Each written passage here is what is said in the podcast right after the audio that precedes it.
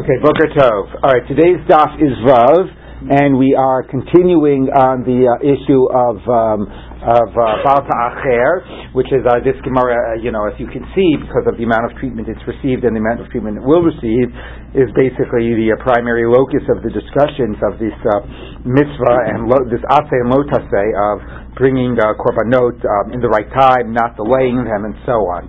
Um, so that will be the continued focus today. So now, to remind you where we were up to, um, the Gemara yesterday um, said, uh, with quoting of dealing with the Breita that says "Vayab that if you postpone bringing it, it'll be it'll be a sin for you. And the Breita said that that your korban it will not invalidate your korban.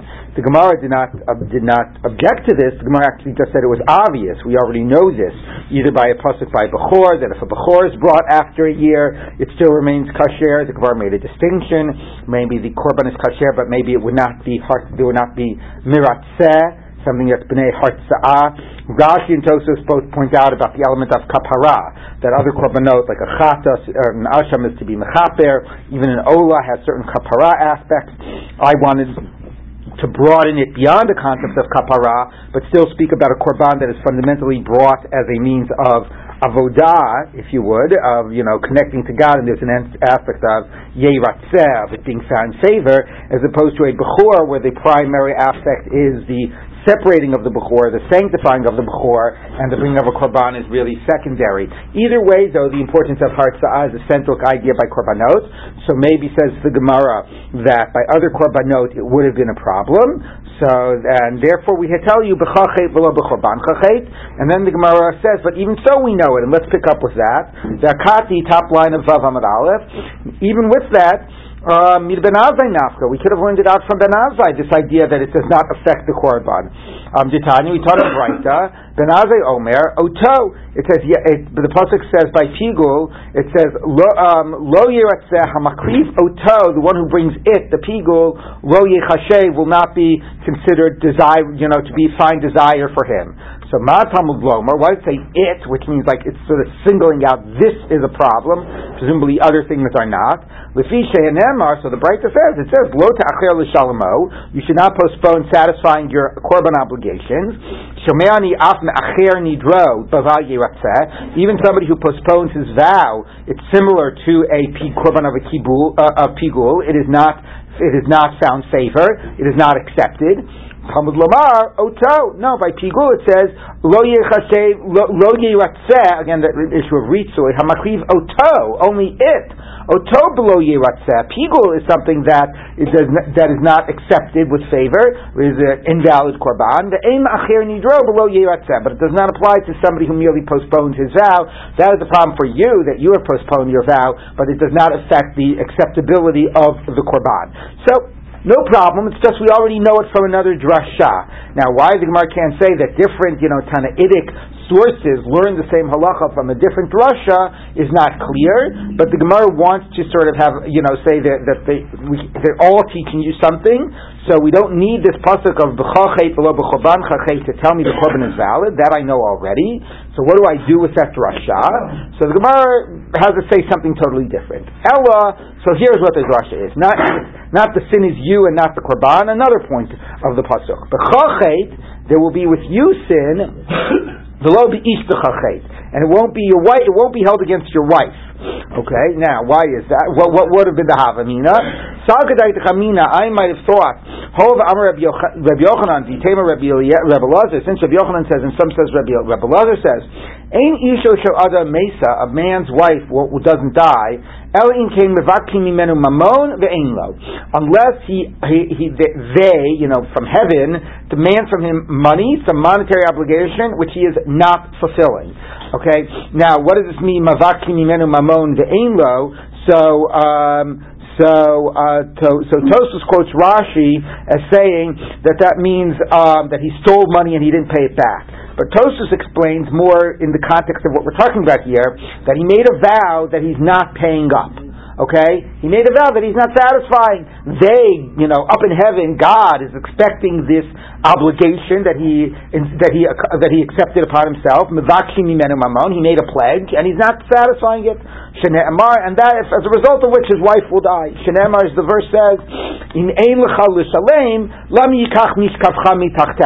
It's just if you don't have what to pay, you, then why should meaning you know don't make it happen that because you don't have what to pay up your commitments or your obligations, the thing you sleep on will be taken from underneath you, which could sort of, you know, mean more literally, like your bed will be taken as collateral. Like, you know, the Torah talks about a poor person, you know, you take their night clothes and you return it and so on. But here it means your wife. Okay, so the one you sleep with. Um, so your wife is taken away from you if you do not satisfy your vows. Your wife will die. So I might have thought, Ema b'hai avon acher nami ishto mesa. So that's true about not satisfying your obligations. Again, we'll read it like Tosfos to God, not fulfilling your vows. Maybe it's true even about postponing the fulfillment of your vows. Kamash Malon, that no, it's only if you that that it's only that you the sin focuses on you. It's not collective punishment. Not paying your vows, that's a different issue. But not postponing it, it's you and not collective. So obviously that wasn't the original Breita. The Breita said below the Korbancha, but it is tying into another um, idea that Chazal sometimes have about how this can impact your family, and saying that would not apply in this case. It only would apply in the case of not fulfilling it altogether. Now, this is obviously a very disturbing idea. Um, you know, first of all, you know, what do you mean? What about the pasuk? Lo yimsu avos sabanim ubadnim lo yimsu alavos, right? Ish becheto yumasu, right? We're not supposed to believe in collective punishment. The reality is that while there are psukim that are very clear about that, about denying any sense of collective guilt or collective punishment, there are other times where we do find that that um, you know that that, that that that there's a sense of like everybody suffering um, for the you know for the sin of a few, particularly around areas of avodah zara. You know about like you know wiping out the uh, you know the entire city. Although there again, Chazal say that you basically select out the innocent from the guilty, and you only kill the guilty and you don't kill the innocent. Um, but nevertheless, um, you know, uh, you know, like uh, even going back way till you know uh, till um, uh, Pesach, right? You know that like you know when there's danger around, like even innocence sometimes gets swept away. Although that is different because that's sort of speaking about some, you know, metaphysical punishment or tragedy that's occurring as opposed to, you know, God punishment, you know, um, you know, God punishing. On the other hand, again, specifically around, as opposed to, excuse me, a based in punishing, you know, a, a, a human court punishing. But here too, we're talking about, you know, God punishing. We're talking about a divinely oriented, you know, originated punishment. Um, so if you think, by the way, particularly in Avodah Zarah, right at the end of Dvarim, it says, um, you know, v'nasatiyas panai ba'ishahu b'mishpachto right? V'ichatio mikerav The no right? You know, ashkini zaro natan molech. So you know, it says somebody goes ahead and gives his children over to the molech. It says, I God will punish that person. V'nasati panai ba'ishahu ubemishpachto. Right? What does his mishpacha do? You know, so there is sometimes in the Torah this sense, particularly around avodah zarah, of collective punishment. Interestingly, Onkelos there translates that word. I think that is the one place in the Torah where the Torah explicitly sort of says, you know, like I will punish him and his family, like in that way of, of, of collective. Anyway, Onkelos there translates mishpachto as his supporters. So, which is interesting because wanting to deal with the problem of collective punishment. But the point is, however much the Torah does emphasize, you know, individual punishment, each because there are still echoes, particularly around Avodah Zarah, of collective punishment. And um, the collective punishment, by the way, is the most obvious one is again focusing on the patriarchal society. The man is the head of the household, so if there's a collective punishment, it's going to apply to the mishpacho, to his household, which is his wife and his children. And by the way, in the case of Ir so the Gemara says what you do is you identify the innocent people and they don't get killed. You only kill the, the guilty people in Ir But Rambam says, yeah, you know what? You kill the guilty people, not meaning the guilty people, meaning the guilty men, and anybody want to guess who else you kill? And their families. Okay, I said I'm talking about he says wife. He definitely says children. Okay, which is I think he, I'm pretty positive he says wife and children. Hmm. Okay, which is like wild, right? I mean, you know, but if you if you totally see the wife and children as appendages, you know, adjuncts to the man, and the man is the primary sort of actor, then you know that. Uh, so that's like deeply, obviously disturbing. I mean, you know, you know the other, you know, the other Rishonim like are, are, shocked that the Rambam could say such a thing, um, and that's even a case of like a punishment done by the court. Okay, so but the Gemara here, you know, so we should sort of acknowledge, you know, say realize that there are still some places, you know, in the tradition, this, these echoes of this sense of collective punishment, and again, at least here, sort of talking about God punishing opposed to, you know, as opposed to the court, which at least makes it, I don't know, somewhat better. And here the Gemara is trying to uh, narrow that. Um, it does still say that ba'avo nidarim for the sin of violating vows, um, you know, a person's children dies, mm-hmm. um, which actually is that one of the things in Masechet Ktuvot that are grounds for divorce. If the wife, does, eh, eh, you know, if, if, if, if, in a case where grounds for the way a wife will act for the husband to divorce her without the ksuva, so it's not just if she, let's say, you know, violates halacha. It's, only if she, you know, if there's this area where she violates halacha in a way that impacts the rest of the family or that impacts her husband. So she feeds him non-kosher food. Right? It doesn't say she's mechal Shabbos. If she's mechal Shabbos, you know, outside of the house in a way that doesn't affect him, that's not grounds for divorce. But if she feeds him, he serves non-kosher food, that is. So one of the case, one of the, the other case in the Mishnah is noderet ve'ena mekayemet she makes vows and she doesn't fulfill them. Well, what does that have to do with the family? It just is her, between her and God. So again, in the Gemara there it points out this exact same idea, this idea that violating vows can sort of lead to punishment of the family. So there is this idea there, particularly around in the Torah around avodah zarah. The Gemara also quotes this pasuk and talks about it in terms of vows. Um, and here is just limiting it to that would be an actual violation or non-fulfillment of a vow, not a postponed fulfillment, not bal ta'acher. So you had a question. I, well, I mean, I'm, I'm taking in everything that you just said. I, I would have read this whole thing, this whole piece as divrei guzma, and like it's such a pun, mishkavcha yeah. obviously you're bed. Yeah. And, and if I do that, then I don't have to embed it in the heavy theological problematics of Avodah Zarah. Yeah, but I don't know. I mean, the Gemara here is distinguishing between. It says that will happen if it's uh, if it's real non-fulfillment. Then Ein Isha Adam Mesa Ela Im Kain Mimenu does not just sound like Guzma. It sounds like a theological read. And I am telling you, the Mishnah in Ktuvot that talks about no Derek Ve'ena Mekayemet really uh, embeds that in halacha. You know. So I know it would be nice to bracket it, but uh, you know it's, it's, it is a theme, it is a it is some a strand that is there. Okay, Tanu Rabbanan, our rabbis taught. Right. So again, you know that's like right. Hey badlu mitoch, you know, but it says hein right v'chol asher lahem, which presumably also includes the families, not just the supporters. So yeah, I mean, you do you do get exactly you do get that, and that you're right. That's not about avodah zarah, that, but you do have it sometimes. Yeah. What I'm hearing here is maybe something about group identification, about groups and how you identify with them, mm-hmm. and maybe it's not really so much about the individual's you know sin or you know behavior, but it's about. I mean, the whole idea of avodah is identifying your nation as a group, right. under God, and by extension you know, the family is a is a is a group of sorts uh, that you can't that maybe maybe you're not supposed to pick apart every individual within it. But, right. So you're saying not that the other members have have have, have guilt, right. but that part of what you have to do to clean the area of Avodah Zarah is to remove all the vestiges of it. So the same way, you know, you're, you're know, shaber to shaber matzevotehem, etc., you have to remove all the vestiges, which include anybody that was associated. I think that that is correct. I think that that is, you know, why particularly around Avodah Zarah, maybe by Korach, as was said, you know, you don't want to leave, you know what, what that Godfather, right? right where, where, you don't want to, don't, don't leave anybody alive, because then the kid became the, uh, yeah. right? the, the four-year-old kid kid grew up to be whatever to take revenge. Anyway, but, so it's not that everybody else has guilt, but that yes, these are all like these are all you know connected to it, and you want to cleanse the. Air. I think that's right. I think that's the idea of irinidachas. Just got to cleanse it. You know, Chazal say by irinidachas, you know, you save the innocent. That's not clear in the Torah. But I do think that you're right that that is the idea. But Rashi on the pasuk, Ba'ishahu b'mishpachto says why. He says because you don't have a, like a tax collector. The tax collectors were assumed to obviously be corrupt and so on. You don't have a tax collector that the whole family isn't in on it. So Rashi there tries to frame it as, you know, presumably every, you know, the family is, you know, complicit in, um, and tries to deal with the issue of guilt.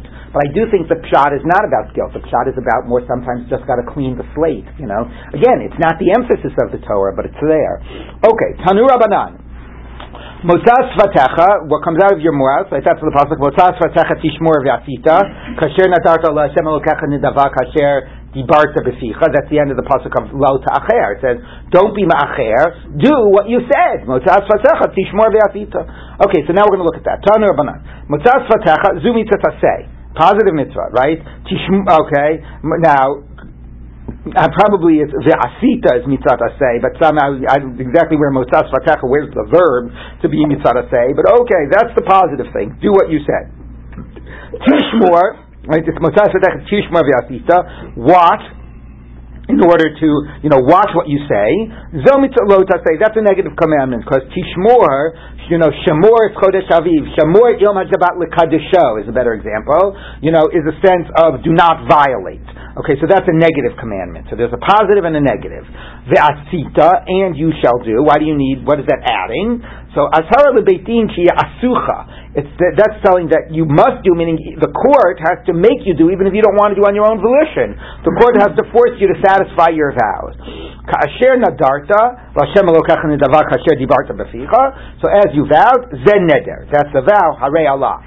Hashem Hashem your God, Elu chataot vashamot olot shlamim.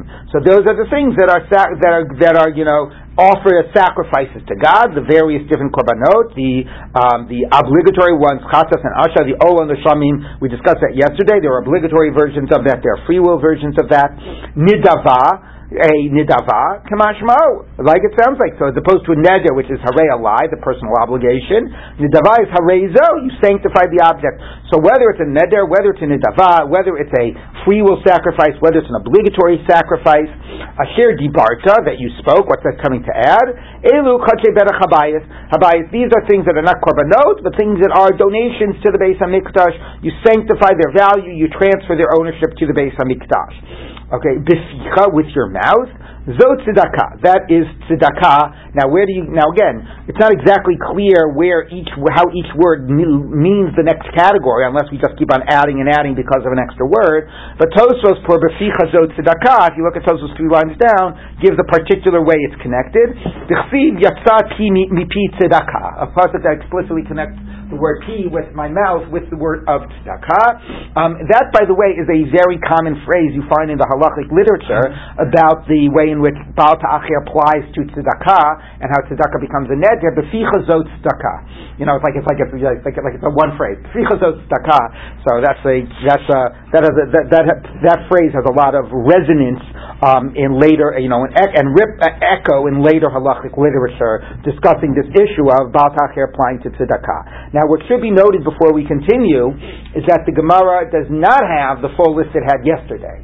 You know, it's not on this list, the one that made the least sense yesterday, which was Lekat Shekhanteya, right? Which is not Kudshim, it's not, and it's not even something that is affected through Hafla'ah, mm-hmm. through an act of speech that that transfers its identity. Like Beficha, which is Tzedakah, right. but this, right. right. So the thing that actually made no sense yesterday was Lekat Shekhanteya. Besides that, it just doesn't belong on the list. Tosfos pointed out, when do you ever have Baal Ta'achir? You either left it, in the field, or right? Or you didn't leave it. But where's Baltahaf is? Well, you didn't leave it, but now you have to go back and give it. But that really made the least sense from multiple directions, and it's not in this list. Okay, now let's see what the Gemara does with this list. So the Gemara says like this. The Gemara says, Why do I need to learn a mitzvah of doing of, of satisfying your vows from this pasuk? Mi ubasa shama shama. Right, the pasuk that says you will come there to the place that God chooses, and you will bring there all of your sacrifices. So there's already a, another mitzvah that is much more explicit. They are obligated to bring your sacrifices to Yerushalayim. Okay, so the Gemara says Napta, you can learn it out. Now, of course, you could say that there's no time limit on that pasuk. That pasuk is only korbanot; it wouldn't necessarily apply to kotzei kabayis. All right, but anyway, the Gemara says that we already have a pasuk that speaks about the mitzvah mitzvah say to, to bring your korbanot. Tishmor zumitzvah lo tasei lamali. Now, to say the word tishmor means a negative prohibition not to not not to postpone it. Why do I need that? You have it more explicit in the beginning of the pasuk, right? It says,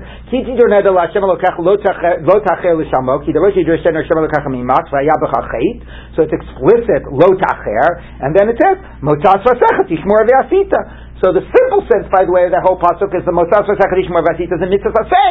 First it says lo ta'acher l'shalmo, then it says motzas v'sechadish mor v'asita. But the Gemara saying if you're interpreting this as a lo say, you already had your lo say by the first pasuk lo ta'acher l'shalmo. That's what bal ta'acher is. Okay. Vasita. Now let's go on with the drasha. Atara lebeitin sheyasucha. The word asita says what? When the Gemara says nafka, what does it mean? We already learned it out from lo tachel Yeah, we're going to have a whole list of questions. I don't understand why you're saying this pasuk is teaching me all these things. I know all these things from somewhere else. I know the mitzvahs say from Ubasa Shama. I know the mitzvahs Lo say from Lo Ta'acher, where it's explicit.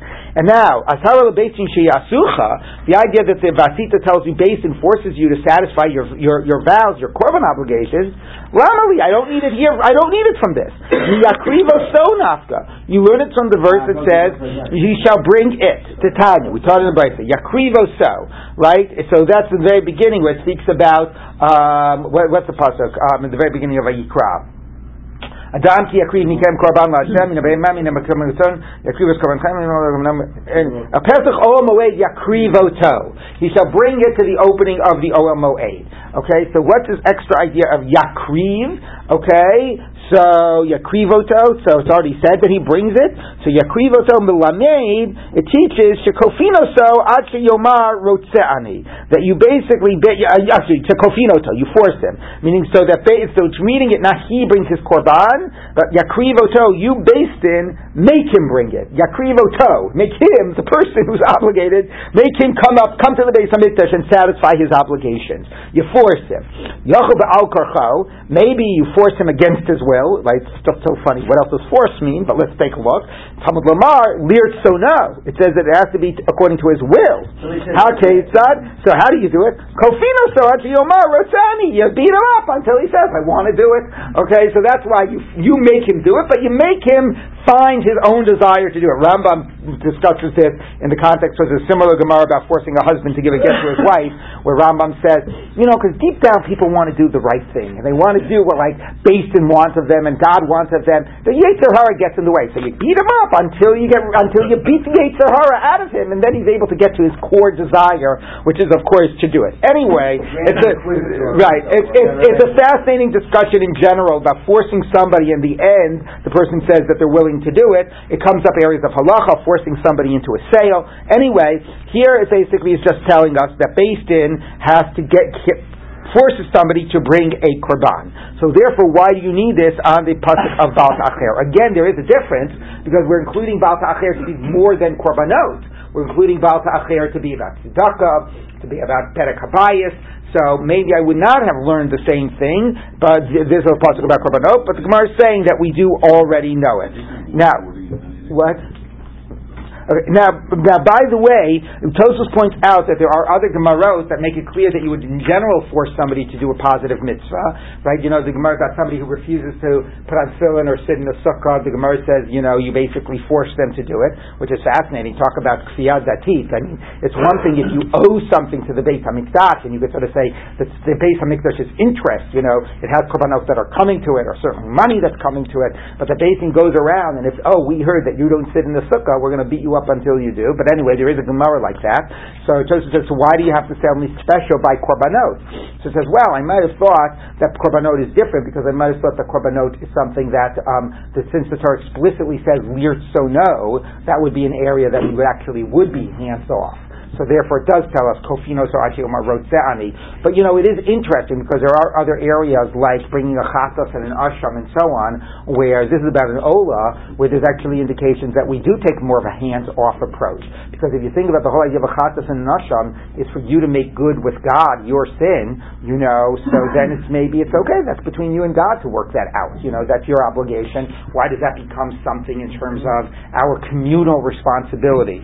So there is a Gemara, another Gemara that sort of has, you know, and Tosfos deals with that, that speaks about maybe more of a hands-off approach by Chatas and Asha. But anyway, we do see that you force, at least by Korbanot, and that, again, while the, the list of Baal Ta'achir is bigger than Korbanot, the Gemara says, why do we need a special pasuk about forcing for Baal Ta'achir, if compelling for Baal Ta'achir, if we already have this from another source? Yes? Um, Rambam Paskins uh, that someone who doesn't give the proper amount of tzedakah gets whipped by the right. court. Right. And that's part of this too, Yeah. because this is, if you force him, it includes everything that's on the Baal Ta'achir list. Right. So yeah, Not absolutely. just the. Right, and that's also discussions in the beginning of Baba Basra. A lot of the tzedakah sugyas, by the way, are also in Baba Basra, although tzedakah comes up here in an important way, because now you have really, you know, very weighty um, mitzvot and lot, ases and lotases associated with not satisfying, you know, your pledges. So let's go, the Gemara continues and says, yes. What, what does does what mean by mamashkin, you know, the olot b'slamim? Yes, I don't want to get into that, but yeah, it means that the court would come and seize his property and hold it as uh, and hold it as uh, as mashko and as shorty until the person actually went ahead and brought his korban. Okay, so but that again also relates to the aspect of the monetary interest. This is not the stama mitzvah. Right. On the one hand, clear in order right? On the one hand, on the one hand, the Beis Din has the the, the mikdash has more you know vested interest, monetary interest in this. On the other hand, you could sort of say again that this is more between a person and God, and maybe you know sort of not as much our something. But here we say kofino sarchioma. So anyway, we have everything we learned from this second pasuk of the Baal Ta'acher paragraph in the Torah. You know, we learn from other sources. Why do you need to go through the whole thing and learn out all this stuff? We already know all of this. So the Gemara says, and here becomes an important difference. The Gemara says, Chad Amr v'lo afrish, v'chad afrish v'lo akris. No, it's to tell you that there's Ta'ach, there are two stages or two potential scenarios. One, a person took a vow, I will bring this korban, I have, you know, the Harei Alai, somebody said like he'll do an Ola, he'll do a Shlamim or whatever, and but yeah, or maybe he's even obligated. We learned yesterday maybe with, you know, maybe without a vow, maybe just the fact that you're chayiv in a chatos already, per, it creates a Baal That's when you have the obligation, but you did not separate out the korban, nothing is holy yet. The chad, the other scenario is afrish akris. You sanctify the animal, um, and it's holy, but you haven't yet brought it to the base of mikdash, um, or you haven't brought your car that you sanctified to the base of mikdash. Okay, that's scenario number two, and there's val ta'acher there as well. B'tzricha, and you need to tell me that there's val ta'acher in both cases. If you just had the case of taking the vow without yet separating it and telling me there, there there's an issue of Baal Ta'acher, because you have not yet satisfied your vow. Your vow was, I will sanctify an Ola, you know, or I will give money to the base on Mikdash, or whatever it is, and you haven't fulfilled your vow, which is what the emphasis is, right? Kitidur Neder. You took a vow, satisfy your vow. That's a problem. Aval, Afishal Akif. Once you sanctify the animal, just because you haven't yet brought it as a korban, Ema, I might say, look, Kol Echadisa Begazadurach money. So wherever this animal is, it's in the temple storehouse. Okay, you know, like I was talking about yesterday, I haven't delivered it yet, but it's already sanctified. My vow is satisfied. I just haven't done with the animal what has to be done. You need to tell me there's Baal Ta'acha there as well. Now, as I said yesterday, that certainly makes sense by a korban where you have not yet satisfied, even if your vow, your, your, your, your, your words sanctify the animal, you have not done the, the idea of that is bringing it as a sacrifice, and you haven't brought it as a sacrifice, you haven't sort of completed it. But if you sanctified your car to the base on Mikdash, you know, in a way, if they actually own it right now, it's not like there's a new religious act of now delivering it. It's just picking it up. So it is a chiddush that there too, there's an idea of Baal Ta'acher after you sanctify an object just by not delivering it yet to the base Mikdash. Back to the discussion of how many chagim have to go by before you. Yeah. So however many chagim though, that right. Yes, whatever the yeah, whatever the the, the, the calendar is, however many chagim, but that's when these things would apply. Okay, so one is to tell you that it applies. I might have thought it only applies when you didn't do what your words said, when your words haven't taken effect yet. But once they took effect, just because you haven't done the second part, maybe there's not bal ta'acher because it already belongs to the base of mikdash. And uh, so now, but now I could also have said the opposite way. The yasmin and afi. If you had the case just of separating it, you know, sanctifying the animal and not bringing it as a korban, and you said that was Baal Ta'acha there, the Kamashi Gabe, because there you've got a problem. What's the problem? You have something sanctified, and you're keeping it. You're not giving it to the Beis HaMikdash, or giving it as a korban. So there it is about that, something very concrete that doesn't belong to you, belongs to Hekdesh, and you're not taking care of delivering it. So maybe that's Baal Ta'achir. Amar v'lo Avrish, but I might have thought just saying something, taking a vow, I will bring a korban, and not yet doing anything about it, I would say it's just words. It's nothing. Now, not literally nothing. Obviously, there's a thing of a vow, but it's not enough to be over on Baal Ta'achir. Baal Ta'achir is holding this concrete object away from the Beit HaMikdash when it needs to be delivered. It's almost like a type of a, you know, of, about lotas shok schar skir on. Like, you know, holding somebody's wages back. You're holding back this object that belongs to the Beit HaMikdash. Maybe that would have been it. But just not yet acting on your vow, maybe that's not Baal Ta'achir. So therefore, tzricha, you need to tell me that Baal Tachir applies in both cases. Now, by the way, here's an interesting question, which the Gemara does not address. Let's say somebody says, um, I will um, hare alai ola, okay, and then goes through two regalim, and then he sanctifies the ola, okay, and then goes two more regalim, and then he brings it. Over on Baal Ta'acher, are those different types of Baal Ta'acher, and the clock starts again? Or, no, once you started with a Harei Iola, you know, until you actually bring it, that, you know, if you haven't brought it within three regalim, or are those actually, you know, separate acts? The first is about Ta'acher not doing, acting on it, so I acted on it, and the next, you know, not translating the words into reality, and then the next is not taking the object and bringing it. So the Gemara doesn't say the clock starts again, presumably it doesn't, but it is worth, you know, acknowledging these two different sort of aspects of what's going on here. Okay, so now the Gemara says like this: How could you say one of those korbanot, one of those psukim, is devo- you know is talking about the case of only saying without separating? Right. One set of psukim is that you sanctified and you haven't brought. One is that you obligated yourself, you took a neder, but you haven't yet sanctified the animal. How can you say that's one of the psukim is addressing that? By both psukim, we included the idea of a nidava. And the nidava is exactly sanctifying the animal, not taking a personal a, a personal obligation. V'tnan, ton in the Mishnah, uh, what's the case of a neder? Omer hare alai ola. It's taking a vow of a personal obligation. Ve'ezu hi nidava, what's a nidava? Omer hare zo ola. Sanctifying the object, the animal. So how could you say one set of psukim is about uh, about not yet sanctifying and the other is about sanctifying, that's the neder nidava distinction. But both of the psukim are talk about neder and nidava. So how do you make that distinction? So umabe neder and nidava. I'm sorry. So we have to first quote the end of the Mishnah. What's the difference between neder and nidava?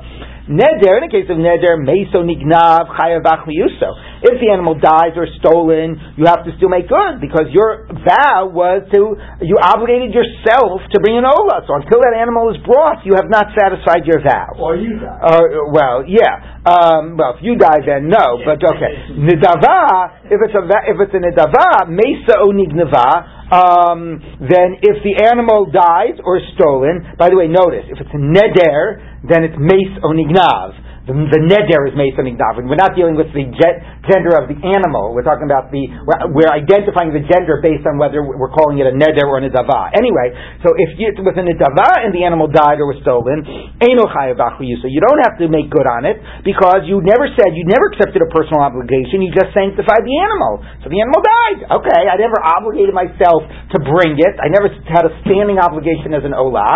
I just sanctified it. As long as it's around, I have to bring it, but it doesn't, there's not a separate obligation for me to bring to bring an animal. Fine, that's the difference of neder and nidava. Achid may refer to the neder. Nignav doesn't refer to the neder. Yes, it does. You sanctified the animal, and then it was stolen. Meso nignav is the animal.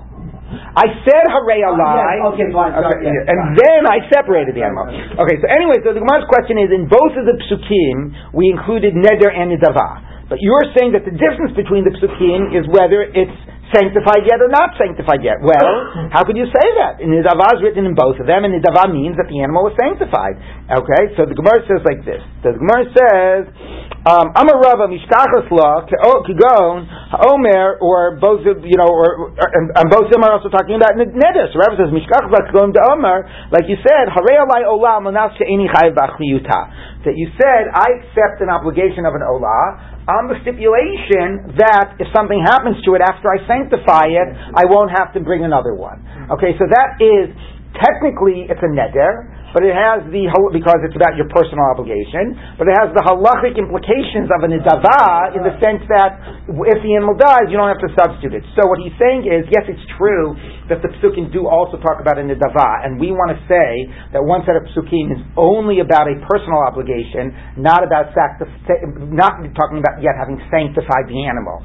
So he says, well, okay, that case, I'll say the word nidava in that pasuk does not mean you sanctified the animal. The word nidava in that pasuk means you accept accepted a personal obligation with the consequences and the limits of a nidava. Okay, but but at the end of the day, we're going to argue that one set of psukim is talking about taking a vow without yet translating it into into something physical, and that's one aspect of Val Acher. Okay, that would classically be the idea of a neder, and the other pasuk is talking about sanctifying it and not yet bringing it, which would classically be a nidava or a neder turned into actually making the korban.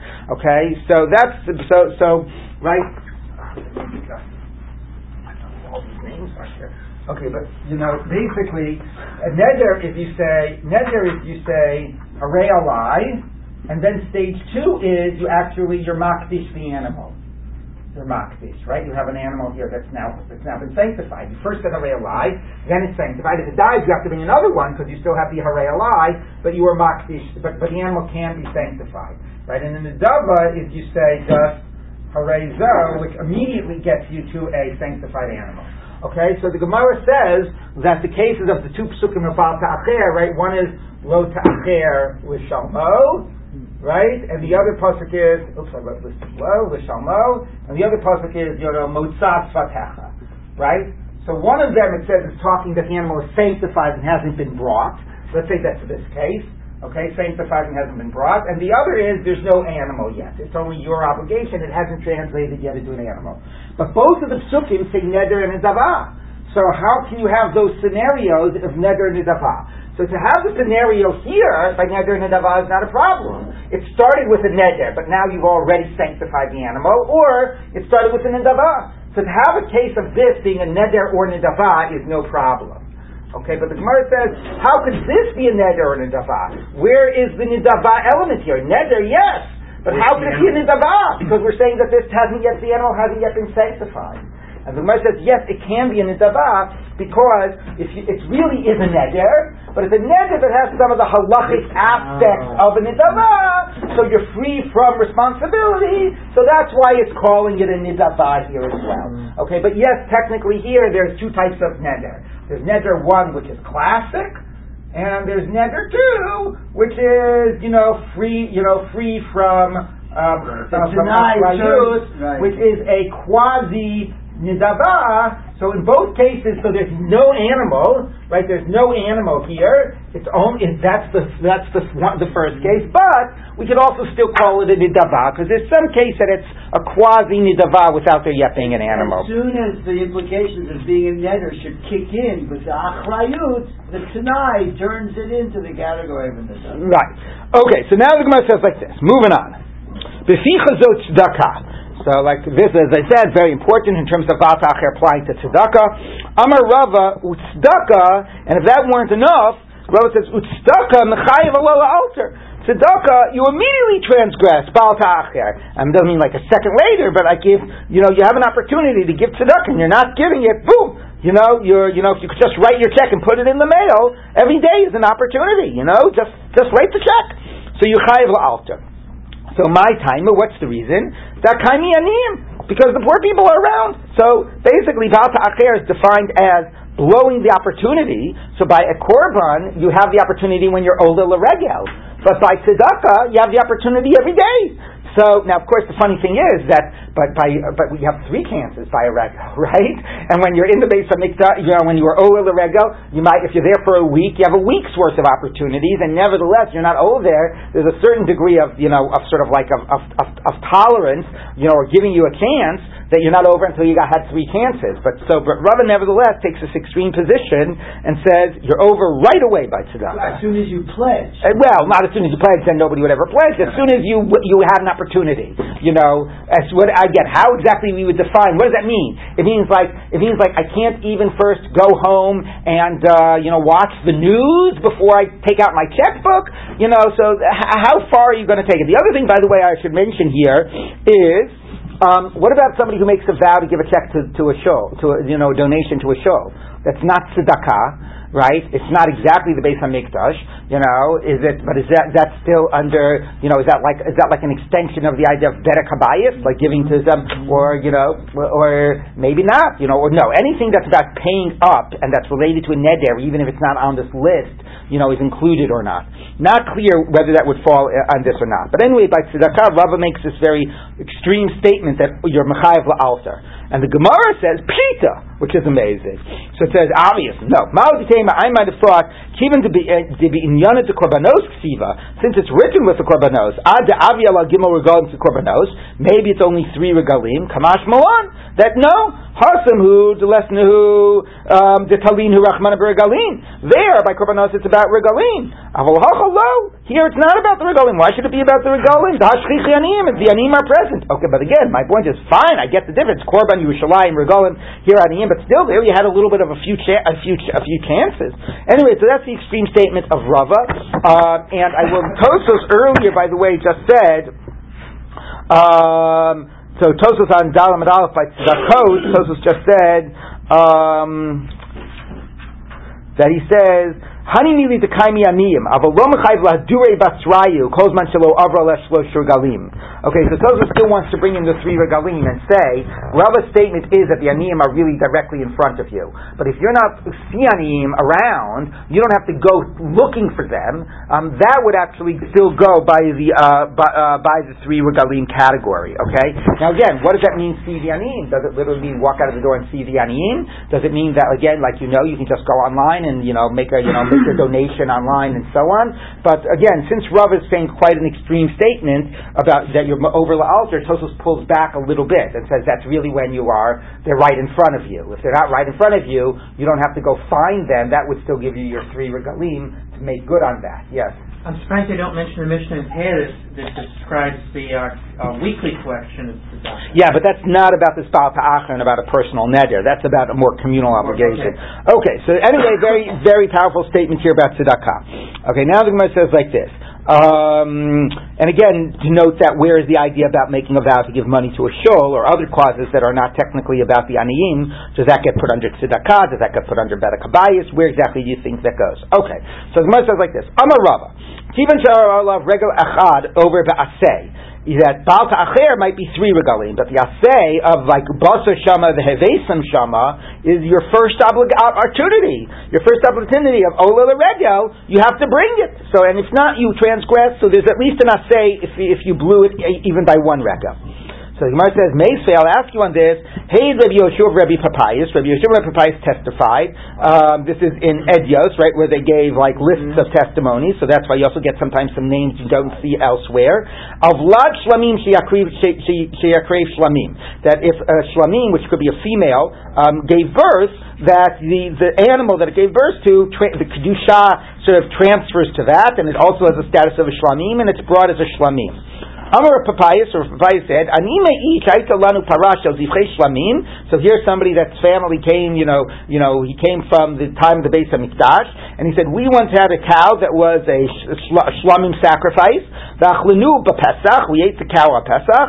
V'achlenu avlada shlamim b'chag, and we ate the child on Sukkot. So as a shlamim, so he's only saying it to point out that the child has is, has a din of a shlamim. Mm-hmm. But the Gemara wants to know why did you wait till Sukkot. You had to have brought it according to Rava the next Chag. You had to have brought it on the Shavuot.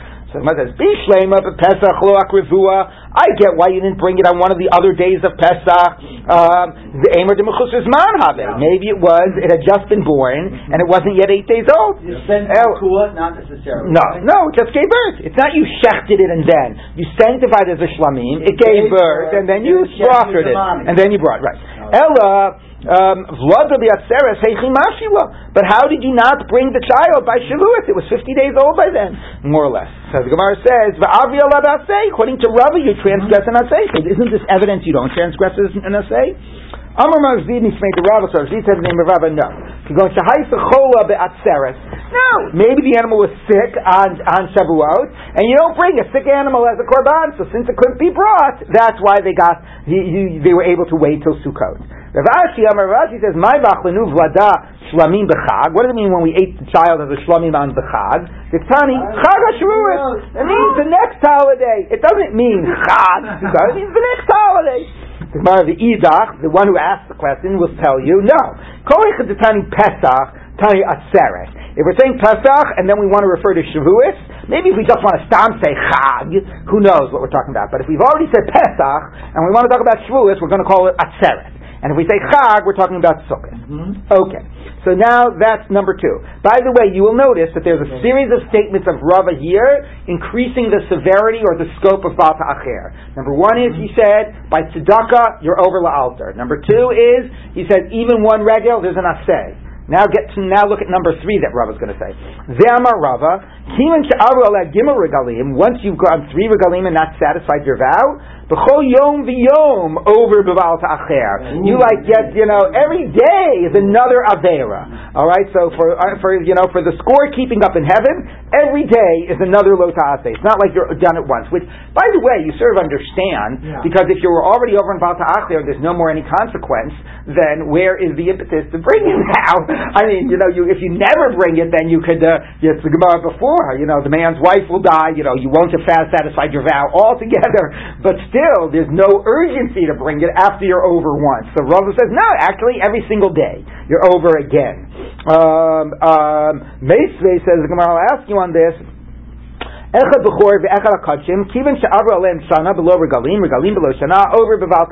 a new idea we haven't seen yet, that bal is not defined by three regalim, it's defined by the lesser of three regalim and a year. Now you're saying to yourself, what do you mean lesser? Of course, every year has three regalim in it. The Gemara will get to that in minute, depending on how you count the year and when the regalim fall out. But anyway, the point of the Breita is even, either three, not any three, certainly not three regalim to Sidron any three regalim or a year, whichever comes first, you're over on Baal Ta'acher. Okay, so the Gemara says, uh, so you see, you're not over on every day. So the Gemara says, the high mice yufte. What's the question? That just tells you when you're first over. It doesn't tell you whether you're over every day or not. So Amar Rav Kahana, so says Rav Kahana, man the kamosif shaper kamosif. No, the one that asked a question from this Breita asked a good question. Why? Michti, let's take a look. Tana alave kamahader. The Tana is trying to get see how many times you transgress right? He's saying, ah, not just three regalim, even a year, you know, and he's trying to find more, you know, to, all the time, trying to find the situations in which you will transgress. Since he's trying to identify those situations, um, um, so you should have said, and afterwards, every single day. So since he didn't say it, the author that writes, clearly you're only over once. So there's an obvious answer to that. The. The other one will tell back, say back to you. No. Tana, the Tana is only trying to identify when you first transgress. Right? What is the time when it's considered to now be Baal Tacher? The Lava Yiteri will come out there. He's not interested in counting up how many transgressions. He's interested in fundamentally defining the parameters of Baal Tacher. So we don't know yet. Rava made his statement, you're over every day. We have not contradicted it. Rava made three statements. We were not able to, we, you know, in some cases we didn't bother to contradict it. Sometimes we, case, we, we didn't bother to even try to, to, to, reject it. Some cases we tried, but it was pushed away. And presumably all three statements of Rava stand. Tzedakah, um, uh, an assay for the first regel and a tzedakah right away, an assay for the first regel, and every single day after you're over, you're over again every single day. okay. means this is what he's interested in. Right, he's going, he's searching around. right, right. around exactly. Indian and not the other. Exactly. Okay, so now let's go back. So now we're done with Rava and the, those three ways of you know, giving even greater weight and scope to Baal Ta'acher. And now we're going to look at this Breita back to the question of the calendar and the idea of a year, of the lesser of a year and three regalim. Gufa. Let's look at what we just discussed. Echad Bechor, um, whether you're dealing with a Bechor, Vechad Kol HaKachim, Kivan Sha'avru Aleim Shana Below Regalim, if it's been a year without three Regalim, Regalim below Shana, three Regalim without a year, over Val Ta'achir, you transgress Val Ta'achir. Let's like this. Bishlema Regalim below Shana, Mishkachasla. A year, a Regalim without a full year, I get. You made the right before Pesach, six months later, Sukkot, you had three Regalim without it being a year. Ella Shana below regalim, but a whole year without having all three regalim, how will you get that scenario? If you say you need kisidron mishkachafa, then it's easy, Yeah. right? Because any if you make the vow, uh, Well, you know, you know, after Pesach and before uh, and before what do you call it? And before Sukkot, you know, you you'll have a year before have before going three regalim kisidron. Ella, what? Leap years? Le- Well, we're getting there. Ella, leman delays le kisidron. If you don't need kisidron, any three regalim in order, you know, any three regalim is baltacher. Ishkachaza. When will you ever have a year without three regalim? So the says. Now, here's one way you could answer it. Rebbe, it's um, uh, Mishkachas b'shana uberet, a leap year. Now, okay, but the problem is by saying a leap year, say, oh, well, what if it's a leap year? But if it's a leap year, then the way you would count the year would be with the leap year. Yeah. If I took the vow on seven cheshvan and it was a leap year, it's still not going to be a year until vav cheshvan, however many months it was. So ha- it's not going to solve your problem. There'll still be three regalim. Ah, but Gemara says we have an idea of Rebbe that in another case doesn't care about a leap year, cares about a solar year as defining a year. So if you define a year as solar year, and the situation is a leap year, then you can have three regalim without it yet being a year, right? You took your vow right before Pesach, The sun hasn't come back. Right, you took your vow right before. I mean, well, let's see. Let's say you took your vow here. Here's your vow. Okay, let's say you took your vow on, you know, Yudal and Nisan. Okay, you know, even if it's right before Pesach. Okay, and then here, right, it could be. Um, it could be. No, what, what would be the scenario? Yeah, so the solar year No, ends. no, you take it right after, you take You it do it right right after after Pesach Pesach. in a leap year. Right, right. You take it right after. You take it right after Pesach. Okay, you take it on one ER. Okay, and then here you have one ER again. Okay, now if you go Plus by about now you 10 have days. three regalim, right? Because here was Pesach, right? Okay, whatever. Here's Shavuot right? Sukkot. So Shavuot, Sukkot, Pesach. So if who cares if it's a leap year? If it's one ER to one ER, you're always going to get three regalim, right? But if you say, well, I don't define a year by by leap by lunar years or whatever, I define a year by 365 days. Oh, 365 days will get you over there. Will still be before Pesach. Yeah. Since this was a leap year, right? Since there was an Yeah. extra month here, so 365 days will now get you right before Pesach. Yes, is that clear? Yes. Meaning normally to get here would be 354 days. Right? That's a normal Hebrew year. Right? If it's a leap year, it's 384, let's say, or whatever, 83. Okay? So in that case, to get you to right after Pesach will be 384, and if you go 365, you still wouldn't have had three regalim. Okay? You know, Yes. It may be tangential, but how do you get to the concept by the veils of good days chodesh? As As yeah. opposed to a year? Um, that's good. That's the kind of yeah, uh, you know that's a good question, but I'm going to bracket that for now. Okay, let's let's just finish this answer. So it says, um, okay. Um, so who is this Rabbi? Um, the Tanya, Shanat Mima. If the house is not redeemed within a year, right, it goes over to the one who purchased it. It cannot be redeemed afterwards. We recently read this in the Torah. So what's a full year? Rabbi Omer, Gil Meos v'shishim v'chamisha yom, kiminin nimos ha'chama, 365 days. In halacha, there could be an idea of a year defined by a solar year. Mean, no. Moni yud bet chodesh miyom liyom. No, it always goes 12 months from day to day. V'inis abra shana, nis abra lo. But if it became pregnant, it became pregnant low, meaning to the seller, meaning that then it's 13 months. Meaning it always goes to the same calendar date, however many days it is. Normally 12 months or sometimes 13 months. So the idea by selling a house is that you have until the next year the right to buy it back. Mm-hmm. After that you lose that right. So here the Rebbe is saying you lose that right after 365 days. The Chachamim is saying no, if it's a leap year you have a few extra days. You have a full lunar year, whether it's a leap year, whether it's a normal year. So the Gemara says, according to Rebbe, I can give you a scenario where you've got a year, 365 days, and it fell before Pesach, before you had all three regalim again. So Yemot Chama, that, that lashon means the solar calendar. Yeah. Solar year. Yeah. So the Gemara says Ella, but we still have to say if you don't look like Rebbe. So the Gemara says like that. So so so mishkachla Rebbe. So you can have it for Rebbe the Akta Shabbat Chagamatzos. You sanctified right after Pesach. So Chimata Shili Adar Basra. That once the end of Adar Sheni passes, Mal, um, Mal, um, so Malya, so that, to Basra, Shana Malya, then you've had 365 days, you know, you sanctified it on whatever, 23 Nisan, now it's the end of Adar Sheni, that's 365 days, but regarding Lomalu, you haven't yet had a Pesach. El Rabbanan, But if you always define a year by the same date in the Hebrew calendar, then how do you have a year without it being three regalim? So the Gemara says, let's just do the answer. Kiritani Rabbi Rabbi Rabbi Shmaya Atzeres Pamim Hey Pamim Shisha Pamim Shiva. Shavuos can sometimes be on the fifth of Sivan, sometimes the sixth, sometimes the seventh, because it's it's fifty days after the day uh, you know Pesach. So the question is though, which day of the month? Well, that depends how big the uh, you know how long a Nisan is and how long a year is. Haketzad. If Nisan and Iyar are both thirty day months. Chamisha, it's on the fifth of Sivan. Shneim Cheserim, if they are both 29 day months. Shiva, it's on the seventh of Sivan. Echad Malay, Echad Chaser, if one is full and one is lacking. Shisha, it's on the sixth of Sivan. Now, how would that answer the case? Because you took your vow on, on, this, your, this year, the, the Shavuot fell out on Zion Sivan, no, on five Sivan. Okay, this year, it fell out on five Sivan. This is Shavuot. Okay? And you took your vow on six Sivan. That was your vow. Okay? Next year, six Sivan is here, and guess when Shavuot is? Seven Sivan. Mm-hmm. Okay? So it could be one year you took it on six Sivan, you get to the next six Sivan, and you haven't yet had another Shavuot because right. one year Shavuot was on the on five, and the other year was on the seven. So it is possible now in our calendar. So it is possible to get a full year, um, you know, same Hebrew date without it being three regalim. Okay? Uh, uh, yes. And I'll just read, I'll just give me one more minute to finish this point.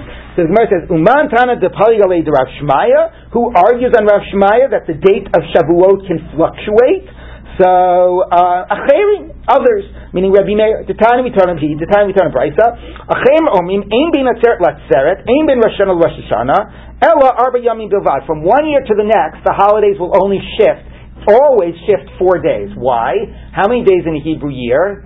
354. Take out the full weeks. What's the remainder?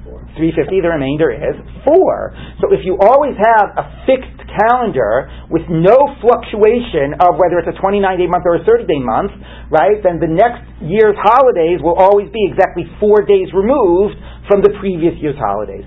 So this idea that five, six, seven allows for some years not, you know, be having different sized months. But Rachayim says no, they're always exactly 354 days, and the shift every month is exactly fixed, and the shift will always be exactly four days. And if it's a leap year, it'll always be a 29 day month. So therefore, and 29 is four weeks plus a day, so it'll be five days off. But we will not change the lengths of months, and we, everything is totally fixed. How does he do it if you're doing it al V'iyah? Yeah, that I don't know. It works nicely for a fixed calendar, but uh, that, calendar, why wouldn't we have adopted that calendar? It's so easy. Yeah, there are, because there are other factors. Yeah, that's not, that's not like law, you know, like not having two days of Rosh, uh, yeah.